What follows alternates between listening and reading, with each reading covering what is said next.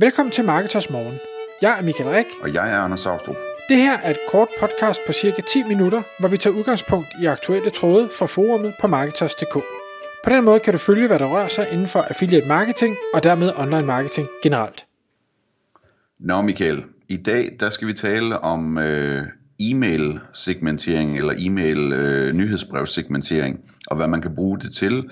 Øh, det tager udgangspunkt i en tråd på Marketers Forum, hvor, hvor det her det er blevet vendt på en fin måde.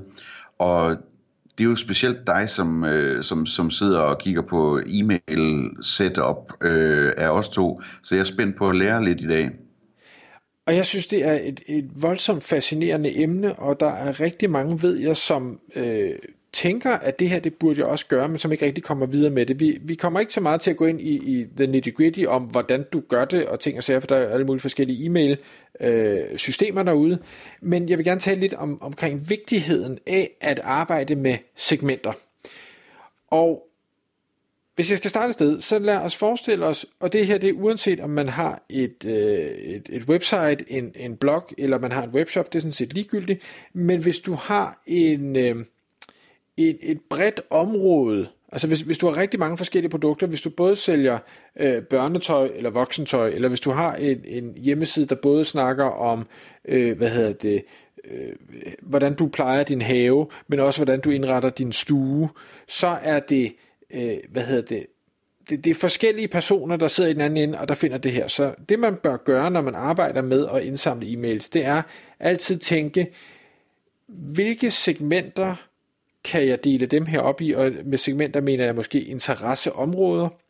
Øhm, jeg skal ikke have for mange, fordi hvis jeg har alt for mange, så bliver det for uoverskueligt at arbejde med, men jeg skal heller ikke have så få, så, så at, at jeg potentielt øh, kommer til at skrive ud om noget til nogen, som ikke finder det interessant. Og det vender vi lidt tilbage til om lidt. Ja, ja.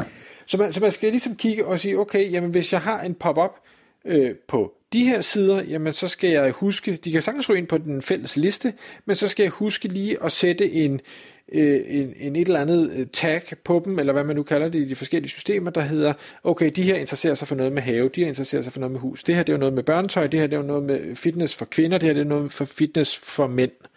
Fordi sandsynligheden er, hvis du leder efter noget med, med proteinpulver til at blive en stor buff bodybuilder, jamen så er det nok en mand, øh, og, og er det et eller andet med, med bikini klar, et eller andet, jamen så er det nok en kvinde. Og det er mega vigtig information at have, når man så efterfølgende skal kommunikere ud. Øh, så, så det er den ene ting.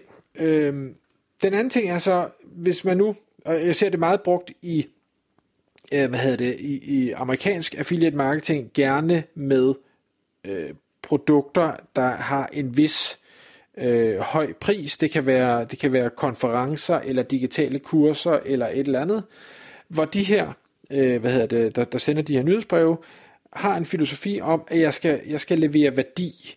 Jeg skal, have, øh, jeg skal sikre mig, at modtagerne øh, læser det, jeg skriver, fordi det altid er så super godt, det jeg laver.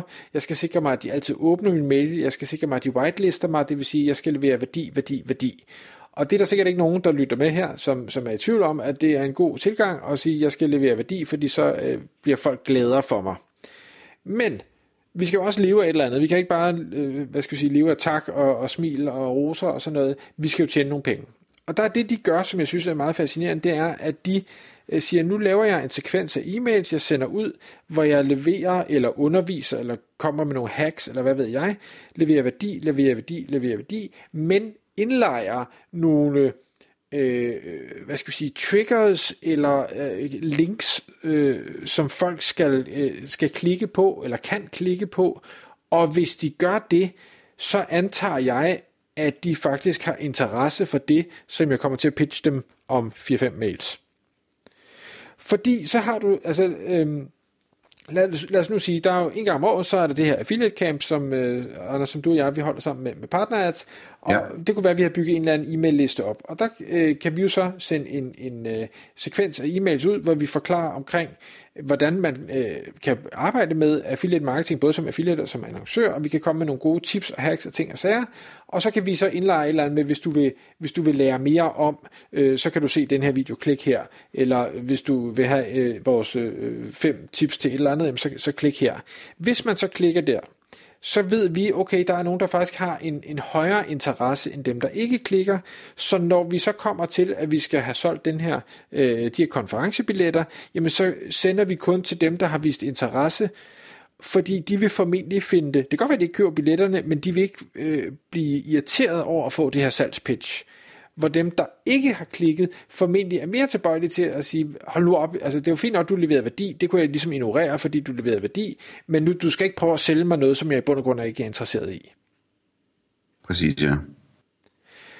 Og det gør, at du, dem, der ikke er interesseret, de bliver ikke generet, det vil sige, de bliver ved at være glade for dig, fordi du leverer værdi.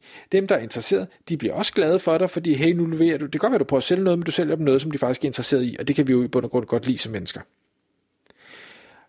Og så har det så den afsluttende effekt også, at øh, hvad hedder det, e-mail øh, service øh, og, og, og hvad skal vi sige, alle modtagerne, altså hvis du har Gmail eller alle de andre, de øh, er jo blevet meget øh, kloge øh, og kan se, hvordan er interaktionen, og, og kan, folk, kan folk lide det, kan de ikke lide det, læser de det, læser de det ikke. Og det vil sige, at hvis du undgår at genere flest mulige mennesker, undgår at få for, for de folk, der bliver generet til at agere på den her negative måde, som, som systemet nu kan læse, så vil flere af dine e-mails også blive leveret fremadrettet. Ja, og det er det der hele nøglen. Det minder om det her webinar med øh, David McNally, som, øh, som vi optog. Øh, det er jo super vigtigt det her med at sørge for, at e-mailsen de bliver leveret. Det, det tror jeg, der er hvis ikke man er i øh, e-mail marketing, så tror jeg, det er svært at, at, sådan at forestille sig, hvor svært det egentlig er at få leveret e-mails nu om dagen. Øhm, det er lidt af et game, altså. Og det er derfor, det her det er så vigtigt. Og det er så vigtigt, så man, så man tager folk af sin liste med det endelige tilbud, fordi de ikke har interageret med de tidligere e-mails. Så lever værdi og segmenter, sådan så at dine modtagere kun får noget, som de i bund og grund er glade for at få, uanset om det kun er værdi, eller du faktisk prøver at pitche dem et eller andet. Tak fordi du lyttede med. Vi ville elske at få et ærligt review på iTunes. Og hvis du skriver dig op til vores nyhedsbrev på marketers.dk-morgen, får du besked om nye udsendelser i din indbakke.